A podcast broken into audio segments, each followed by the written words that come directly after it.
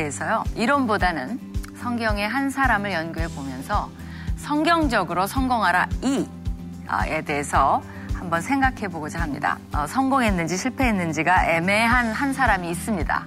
그 사람은 다름 아닌 이스라엘의 초대왕 사울입니다. 근데 처음부터 그런 건 아니었어요.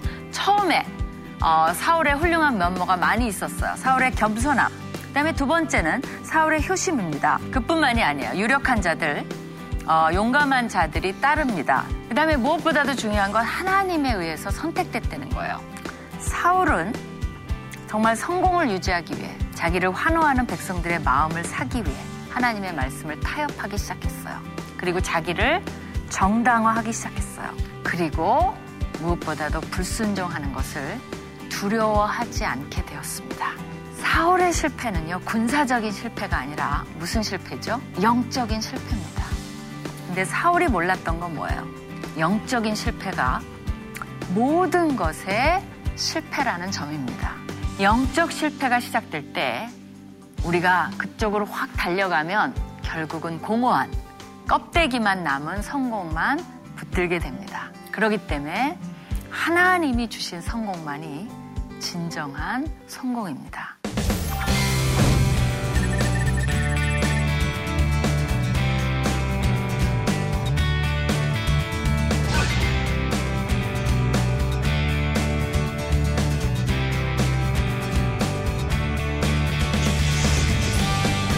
안녕하세요. 피아의 김윤희 대표입니다. 지난 강의 때 성경적으로 성공하라 2 에 대해서 우리가 공부했는데 기억나시나요?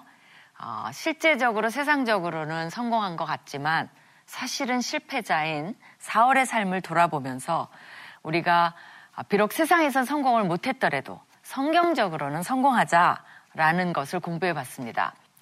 자, 오늘 13번째 어, 강의인데요. 오늘은 이런 제목으로 해봤어요. 뭐냐면, 어, 진실과 거짓 사이에서 어, 사실은 진실 말하기입니다. 근데 우리는 왜 진실을 못 말하는 걸까요? 어, 그리고 진실과 거짓 사이에서 갈등하게 됩니다. 어, 갈등 안 하신다고요? 그럼 안 보셔도 돼요. 근데 조금이라도 우리가 갈등을 일터에서 하신다면 이 강의가 어마어마하게 도움이 될 거라고 생각이 듭니다. 그러면 오늘의 포인트 한번 알아보도록 하겠습니다. 진실과 거짓 사이에서의 포인트입니다. 첫 번째, 물론이죠. 진실을 말하는 것이 성경의 규범입니다. 그러나 타락된 세상에 살기 때문에 예외도 있을 수 있습니다. 거기에 대해서 우리가 볼 거예요. 근데 사실 이 예외적인 것도 어, 떻게 보면 진실의 더 깊은 표현이거나 아니면 사랑의 또 다른 표현이 돼야지 단순히 아, 예외가 있으니까 진실을 말하지 않아도 되네 라는 정당화의 길은 아니라는 것을 미리 좀 말씀드리고 싶어요. 근데 우리가 이런 말씀을 좀 묵상해 볼 필요가 있습니다. 하나님이 뭐라고 하셨냐면 신명기에 오직 온전하고 공정한 저울추를 두며 온전하고 공정한 되를 들 것이라. 이게 이제 어, 무게를 다는 거고 이거 옛날에 우리도 대박 이렇게 해서 줬잖아요. 그리하면 내 하나님 여호와께서 내게 주시는 땅에서 내 날이 길리라. 이거를 현대판으로 하면 뭐예요? 어, 허풍으로 과장으로 남을 속여서 어, 이익을 취하지 말라고 하나님께서 신명기에서 말씀하고 계십니다. 그렇기 때문에 사실은 어, 하나님이 기뻐하시지 않는 잘못하면 더러운 떡을 어, 11조를 얹혀서 하나님께 바치는 결과를 초래할 수도 있어요. 여러분은 이력서 쓰실 때 어떠십니까? 유혹을 받으시나요? 조금 과장하고 싶은 거? 뭐 요만큼 했는데 한 뭐 여러 몇 개월 한 것처럼 어, 꾸미는 거? 그런 것도 있을 수 있죠. 명함에 보면 아주 근사하게 해갖고 어, 이 회사가 어, 탄탄한 회사인가? 라는 인상을 많은 사람들에게 심어주는 거 이런 갖가지 유혹을 받습니다. 그래서 제가 진실과 거짓 사이에서 여러분은 어떤 입장을 취하시나요? 오늘 이런 주제로 먼저 말씀을 묵상해 보면서 어, 내용들을 살펴보도록 하겠습니다. 시편 15편을 함께 보시도록 하겠습니다. 자, 시편 15편이요. 굉장히 유명한 구절이죠. 여기에 보면 어, 저자가 이렇게 물어요. 여호와여 주의 장막에 머무를 자 누구 오며 주의 성산에 사는 자 누구 오니까? 이 말은 뭐냐면요. 하나님 앞에 나아올 자가 누굽니까? 하나님 앞에 예배할 자격이 있는 사람이 누굽니까? 라고 질문을 해요. 우리도 궁금하죠? 어떤 사람이 과연 어, 하나님의, 하나님과 함께 거할 수 있을까? 라는 질문을 어, 하는 겁니다. 거기에 대해서 하나님이 아주 간단하게 대답을 해주십니다. 뭐냐면, 정직하게 행하며 공의를 실천하라는 거예요. 이게 요약이에요. 어, 정직하게 행하며 공의를 실천하라. 그것에 대해서 조금 더 구체적으로 말씀을 해주십니다. 첫 번째는요, 마음의 진실을 말하라는 거예요. 그러니까 이중적이거나 위선, 위선적이 아니고 어, 진실만을 말하라는 거예요. 사실 우리도 어떤 사람을 찾습니까? 어, 결혼 상대자로, 또 회사의 직원으로, 또 우리가 만나는 사장, 보스, 어, 동료, 어떤 사람이 좋아요? 진실된 사람이 좋은 거죠. 그렇죠? 그런 사람을 우리는 만나기를 굉장히 원합니다. 그런 친구가 하나 있거나 그런 사원이 있다면 당신 인복이 있어. 인복이 있다라고 얘기를 해요. 근데 그런 사람을 찾는 것도 중요하지만 내가 그런 사람이 되는 것도 굉장히 중요해요. 그러면 다른 사람은 뭐라고 얘기합니까? 아, 다른 사람에게 내가 인복이 되어줄 수 있다는 거죠. 그래서 어, 정말 그 마음에 어, 우리가 먼저 진실을 말할 수 있는 사람이 돼야 된다는 거죠. 이게 그렇게 쉽지 않아요. 오늘 보시면 알 것 같아요. 그러기, 때, 그러기 때문에 계속적으로 기도해야 되는 제목입니다. 그 다음에 어떻게 정직하고 공의를 실천하는지 조금 더 구체적으로 나와요. 어, 두 번째는 혀로 남을 허물지 아니함. 잠언도 혀에 대해서 많이 얘기하고요. 야고보서도 많이 얘기합니다. 시편도 예외가 아니에요. 그러니까 혀로 남을 해하는 말을 하지 말라는 거예요. 세 번째는 이웃에게 악을 행하지 않는다는 거예요. 이웃은 굉장히 광범위합니다. 우리로 하면 그냥 옆에 사는 이웃이 아니라 우리와 함께 어, 일하는 사람이 이웃이 될 수가 있죠. 어, 악을 행하지 않고 오히려 선을 행할 때 하나님이 축복을 해 주신다는 거죠. 네 번째, 이웃을 어, 비방하지 말라는 거죠. 어, 비, 아까 말한 대로 직장 동료, 그러니까 우리의 이웃이 될 수 있죠. 승진하기 위해서 은근히 어, 뭐그 사람에 대해서 솔직히 말하는 척하면서 뭐예요? 동료를 비방해서 상사가 잘못된 생각을 갖도록 유도하는 거 어, 이런 것들이 하나님이 싫어해요. 그 다음에 어, 계속됩니다. 어, 그의 눈은 망령된 자를 멸시하며 그죠? 여호와를 두려워하는 자를 존대하며 그래서 망령된 자라는 건 뭐냐면요. 가치가 없는 자예요. 그러니까 하나님 앞에 가치 없게 구는 자. 뭐예요? 정직하지 않고 막 이런 사람들. 그런 사람들은 멸시하고 오히려 여호와를 두려워하는 자들을 존대해야 된다는 거예요. 그러니까 우리 믿는 자들은 서로를 먼저 존대하는 것이 굉장히 중요합니다. 그래서 믿는 자와 어, 정말 어, 친하게 지내고 믿는 자에게 서로 축복이 되어주는 거. 어, 그 다음에 이제 안 믿는 사람도 포용하는 거. 그 순서가 굉장히 중요합니다. 그 다음에 이제 여섯 번째는 마음에 서운한 것은 해로울지라도 변하지 아니한 거. 요거는 이제 서원에 대한 건데 하나님이 뭐라 그랬어요? 하나님 앞에 맹세한 거. 이것도 진실한 거죠. 그죠? 어, 하나님 앞에 어, 약속한 것은 반드시 지키라는 거예요. 이걸 조금 확대하면 어떻게 돼요? 우리도 다른 사람에게 약속한 것은 좀 해가 되더라도 지켜야 돼요. 그 다음에 더 있어요. 이자를 받으려고 돈을 꾸어주지 아니하며 이건 뭐냐면요. 이스라엘에서는 하나님이 어, 동료에게 어, 이자돈 그게 이제 이익이죠.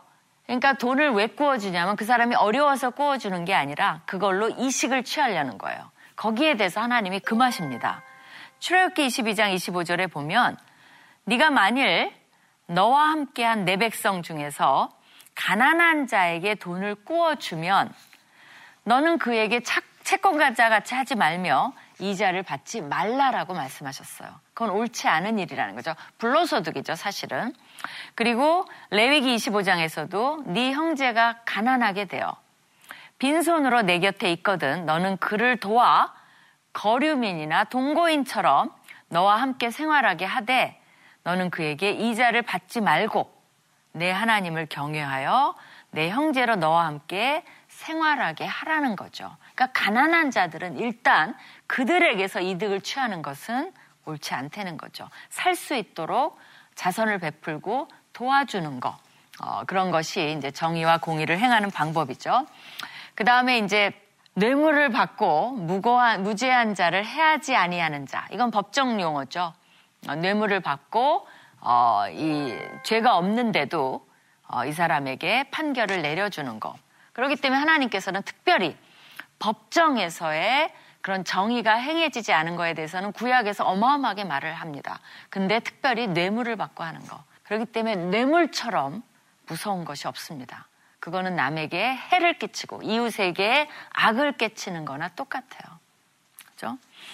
자, 10편, 15편을 묵상을 했어요. 이 말씀을 토대로 이제 진실 말하기에 대해서 어, 여러 가지 성경적 규범을 세워보고 또 예외 사항도 알아보려고 합니다.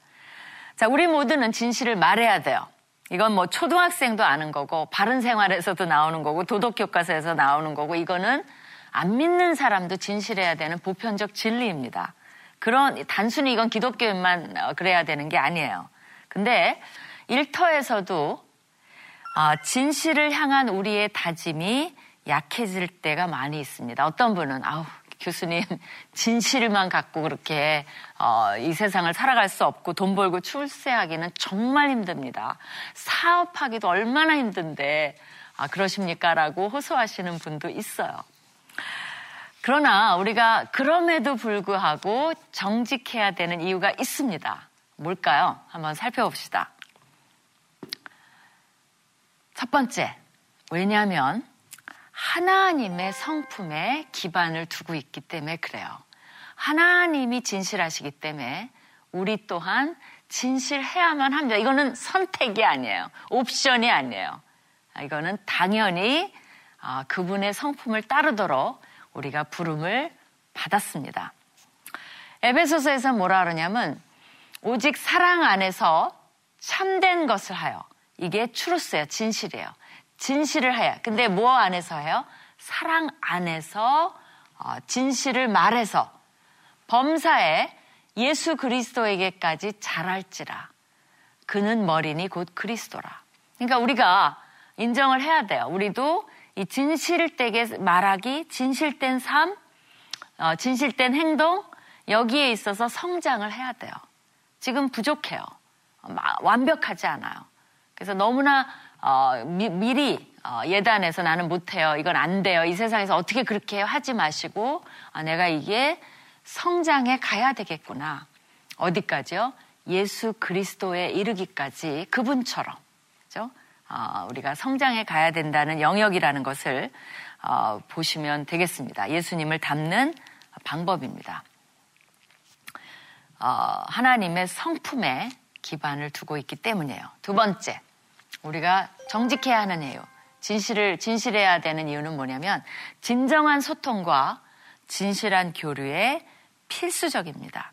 누구도 진실을 말하지 않는 사회에서 산다고 생각해 보세요. 괜찮으세요? 아무 관계도 맺을 수 없어요. 저는 결혼도 못할 것 같아요. 그리고 언양 맹세가 난무할 겁니다. 맹세코. 뭐 내가 뭐 하늘을 두고 땅을 두고 맹세하는데 예수님이 그러셨죠. 그렇게 하지 말라고. 근데 누구도 진실되지 않는다면 뭐 맹세가 뭐 우리 아버지의 이름을 걸고 어머니의 이름을 걸고 내 이름을 걸고 내 자식의 이름을 걸고 내가 맹세하건데 우리가 말을 막 이렇게 해야 돼요. 그렇게 과장이 섞일 수밖에 없습니다. 그렇게 되면 극도의 사회가 혼란에 빠질 거예요. 사실은. 그리고 사람들 사회의 신뢰와 협력은 이루어지지 않을 겁니다. 그러니까 선진국으로 가는 사회라는 건 바로 이런 사회라는 것을 기억하면 좋을 것 같아요. 경제학자인 아담 스미스도 뭐라 그랬냐면요. 제대로 기능하는 시장 체계의 필수 요건이 뭐냐면 정직한 거래와 신뢰라고 이야기했을 정도입니다. 그러니까 경제 생활에서 가장 중요한 건 신뢰와 정직한 거래라는 거예요. 그죠? 그 다음에 이제 세 번째. 정직해야 하는 이유 3은요. 이것이 아, 인간의 존엄성과 직결되어 있습니다. 이건 너무 중요한 것 같아요. 어떤 사람에게 이제 진실을 말하는 것은 존중을 보여주는 거예요. 이게 어떻게 보면 faith work, 이제 제 faith and work의 어, 기본 개념이라고 말할 수 있어요. 거짓을 말할 때 존중은 없습니다. 그렇기 때문에 거짓은 상대방을 속이는 그 상대를 속이는 자의 이기적인 목적 달성을 위해서 조종당하는 놀이개처럼 대하는 것과 마찬가지예요. 그러니까 우리가 내가 그냥 내 이기적인 욕, 뭐 욕심으로 진실을 속였을 뿐인데 사실은 상대방의 존엄성까지 피해를 주는 아, 그런 것을 생각해 보세요. 성경에서 최고의 농단을 당한 사람은 저는 누구라고 생각하냐면 야곱이라고 생각해요. 왜 그래요? 신부가 바꿔치기 됐잖아요. 첫날 밤을 치르고 나니까 딴 여자가 누워 있어요. 어, 그건 이 농단 정도가 아니라 견딜 수 없을 것 같아요. 야곱의 불행이 그렇게 해서 시작돼 버린 겁니다. 그리고 의사 결정을 할 때 우리는 정확한 정보에 의해서 결정을 하잖아요. 그렇기 때문에 진실을 말해주지 않을 때 상대방의 권리를 침해할 수 있다는 거, 그거 생각해 주셨으면 좋겠어요. 우리의 재무제표도 반드시 진실만을 말해야 됩니다. 기업, 정부, 교회, 비영리단체, 개인 등의 재무제표는 진실을 꼭 담아야 된다는 거죠. 그 다음에 어, 진실을 정직해야 하는 이유는 장기적으로 우리에게 최선의 결과를 가져다 줍니다. 잠언에 뭐라 그랬냐면 진실한 입술은 영원히 보존되거니와 거짓혀는 잠시 동안만 있을 뿐입니다. 장, 단기적으로 손해볼 수 있어요. 그러나 장기적으로 우리에게 최선의 결과를 가져다 준다는 것을 여러분이 신뢰하시기 바랍니다.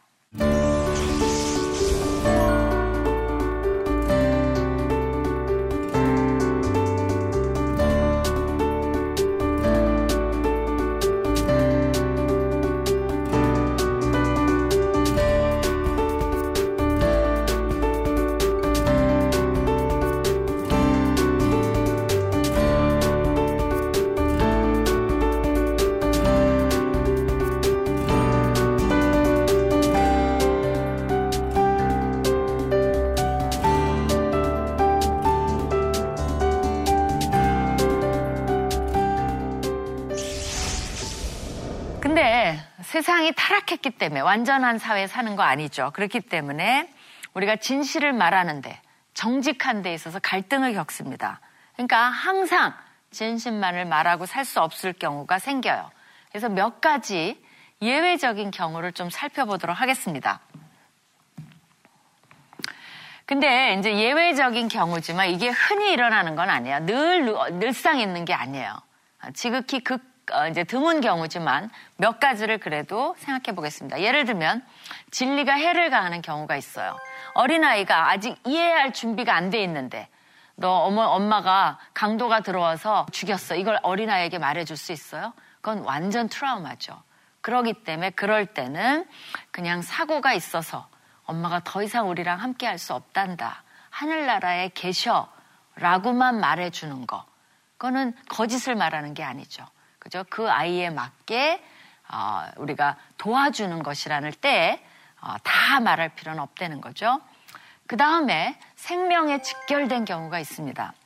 미리암의 어, 경우도 그랬죠. 이건 뭐 생명은 아니지만 어, 바, 아이를 다 죽이라 그랬잖아요, 사실은. 근데 그 아이를 건지면서 어, 아이를 보고 이제 키워야 되겠다라고 생각한 거죠. 원래는 모세도 죽을 운명입니다. 그때 미리암이 가서 유머를 소개하죠. 그때도 진실을 다 말하지 않아요. 내가 우리 이 모세의 엄마를 데려오겠습니다. 그럴 필요가 없어요. 그냥 어, 유모가 필요하면 데려오겠습니다. 라는 정도로 해서 어, 미리암이 엄마가 키우도록 도와주죠. 근데 그랬을 경우에도 이럴 때는 뭐 다 말할 필요가 없는 경우죠. 또 히브리 산파들은 어땠어요? 생명에 직결되죠. 아이를 태어날 때 죽이라는 거예요. 남자아이라면. 그게 바로의 명령입니다. 그럴 때 지혜로운 변명으로 위기를 넘깁니다. 뭐라 그랬어요? 히브리 여인은 힘이 세갖고 내가 가기도 전에 애가 쑥 나와버려서 기회가 없다라고 얘기했어요. 어, 굉장히 어, 지혜롭게 어, 변명을 함으로 위기 모면하는. 그래서 이제 히브리 산파들이 어, 복을 받았잖아요. 그래서 이것이 거짓이 허용된다라고 보면 안 되고 어, 질더 이제 예외적일 수밖에 없다는 거죠. 그렇지만 이런 경우가 얼마나 있겠습니까? 이건 극한 상황이죠. 그러니까 너무나 그 예외에 기대면 안 된다는 거죠. 그렇죠? 또 어, 떤 경우에는 특정 직업군들이 있을 수 있습니다.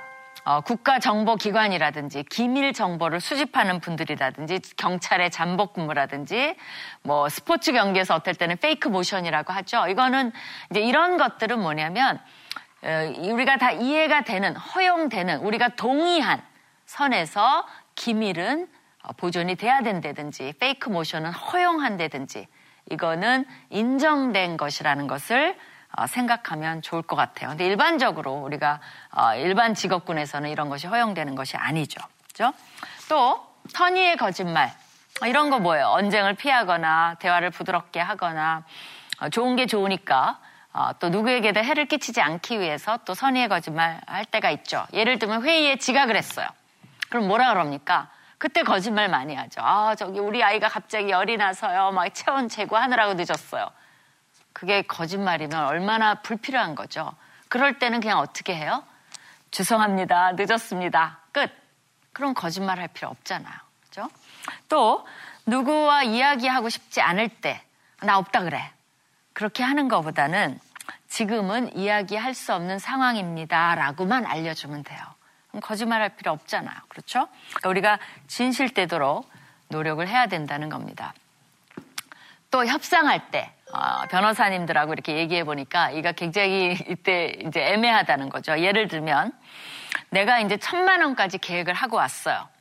어, 이렇게 낼 생각을 그러나 750만 원을 딱 냅니다. 그러면서 어, 그럼 상대방이 뭐라 그러냐면 이게 제한할 수 있는 최고 금액이냐고 얘기를 해요. 그러면 그렇습니다. 라고 하는 건 완전 거짓말이죠. 어떻게 해요? 이 금액이 현재 제한된 금액입니다. 라고만 얘기를 하라는 거예요. 설사 상대방이 눈치채더라도 it's okay. 그죠? 어쩔 수 없어요. 이것이 지금 현재 어, 제한된 금액입니다. 결정해 주십시오. 라고 어, 상대방에게 정직하게 얘기를 할지. 그래도 협상은 협상이니까 사실은 아닙니다. 이렇게 하는 거는 협상이 안 되죠. 그러니까 그렇게까지는 할 필요 없어도 또 거짓말을 할 필요도 없다는 겁니다. 그 다음에요. 지시를 알 권리가 없는 경우도 있죠. 그죠? 편의점에 강도가 들었어요. 그러면 모든 금고를 다 가르쳐 줄 필요는 없죠. 또 인사과에 있는데 해고될 사람 명단을 나는 알고 있어요. 근데 그 사람이 미리 와서 귀뜸해 달라 그래요. 그럴 때는 어떻게 해요? 이거는 인사과에 어, 기밀이기 때문에 말해줘. 난 알고 있지만 말해줄 수 없습니다. 이렇게 말해야지. 아, 나 몰라. 아직 몰라. 이렇게 거짓말을 할 필요 없다는 거죠. 우리가 다 아는 대로 의사와 환자, 상담자와 내담자, 변호사, 의뢰인 이런 것도 어, 이 알 권리가 없습니다. 상대방이. 우리가 기억할 점이 있는데요. 사실은 영적 성숙함이 커짐에 따라 개인적인 어려움이 생길 수 있는 상황에서도 진실을 밝힐 수 있는 능력이 향상이 됩니다. 그러니까 성장한다는 거예요. 그러니까 사실은 진실을 말하는 정도가 나의 영성입니다. 이것이 굉장히 중요한 점이에요. 그러니까 여러분이 내가 어디까지 와 있나, 그러니까 막 쥐어쥐어 하는 게 아니라 내가 어, 그런 피나는 노력을 하고 있다면 내 영성이 아, 많이 성숙해 가고 있구나라고 느끼시면 돼요. 근데 여러분이 여기에 굉장히 거부감이 많아요. 아, 어떻게 그렇게 살아요? 라고 하면 아직은 영성이 약간 더 어린아이 수준이라고 볼 수도 있는 거죠. 그러니까 예외는 더 소중한 진실을 보호하기 위한 것이지 나를 정당화하는 것이 예외가 돼서는 안 된다는 겁니다. 그렇기 때문에 이 진실을 말하기에 대한 최종 질문이 있어요. 여러분이 항상 이것만 기억하시면 돼요. 오늘 강의를 다 놓쳤다. 그래도 요거 하나만 기억하면 정말 강의를 다 얻으신 거나 마찬가지예요. 뭐냐면 내가 지금 현재 하고 있는 이 방법이 하나님을 높이고 상대방을 존중하는 최선일까? 다른 정말 어, 내가 꼭 이렇게 해야만 될까? 이게 최선이야. 라는 확신이 든다면 여러분이 밀고 나가세요. 그러니까 우리가 이런 거에 있어서 결론이 다를 수 있어요. 어, 같은 목적인데 다른 결론을 낼 수도 있습니다. 그러니까 모든 사람이 같은 걸 해야 된다는 것은 아닙니다. 그러나 원리, 목적, 어, 그것은 동일해요. 하나님께 영광, 상대방에 대한 존중입니다. 골로새서에서 뭐라 그랬어요? 이제는 너희가 이 모든 것, 옛 것을 벗어버리라는 거예요. 그리고 너희가 서로 그죠? 아주 뭐 아주 평이하게 나왔죠. 거짓말 하지 말라. 옛사람과 그 행위를 벗어버리라고 이렇게 이야기하고 있습니다. 그래서 우리 너무 간단하죠. 거짓말하지 맙시다. 이게 이제 결론이죠. 오늘의 적용점 어, 한번 볼까요? 첫 번째, 진실을 말하는 정도가 나의 영성의 현주소입니다. 여러분의 현주소는 어떠세요? 두 번째, 하나님을 높이고 상대방을 존중하는 방법으로 진실을 말해야 됩니다. 이게 하나님의 성품이에요. 그리고 우리가 진실을 말할 때만이 상대방을 respect, 그죠? 존중해 주는 것이 돼요.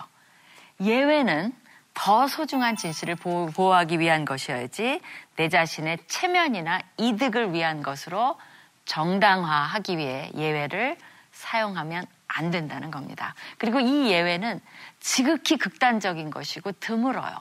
늘 있는 일상적인 것은 아니지만 이렇게 뭐 전쟁도 있고 여러 가지 타락한 세상에 살다 보니까 100% 순도, 100를 지키기는 힘들다는 것을 우리가 현실을 인정하는 것 뿐입니다.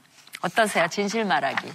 아, 이제는 제목이 이해가 되셨나요? 우리가 진실과 거짓 사이에서 우리가 어느 쪽으로 가야 돼요? 진실 쪽으로 성장해 가시기를 축원합니다.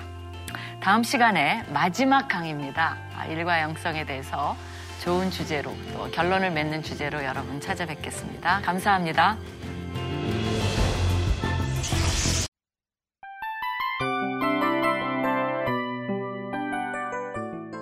이 프로그램은 청취자 여러분의 소중한 후원으로 제작됩니다.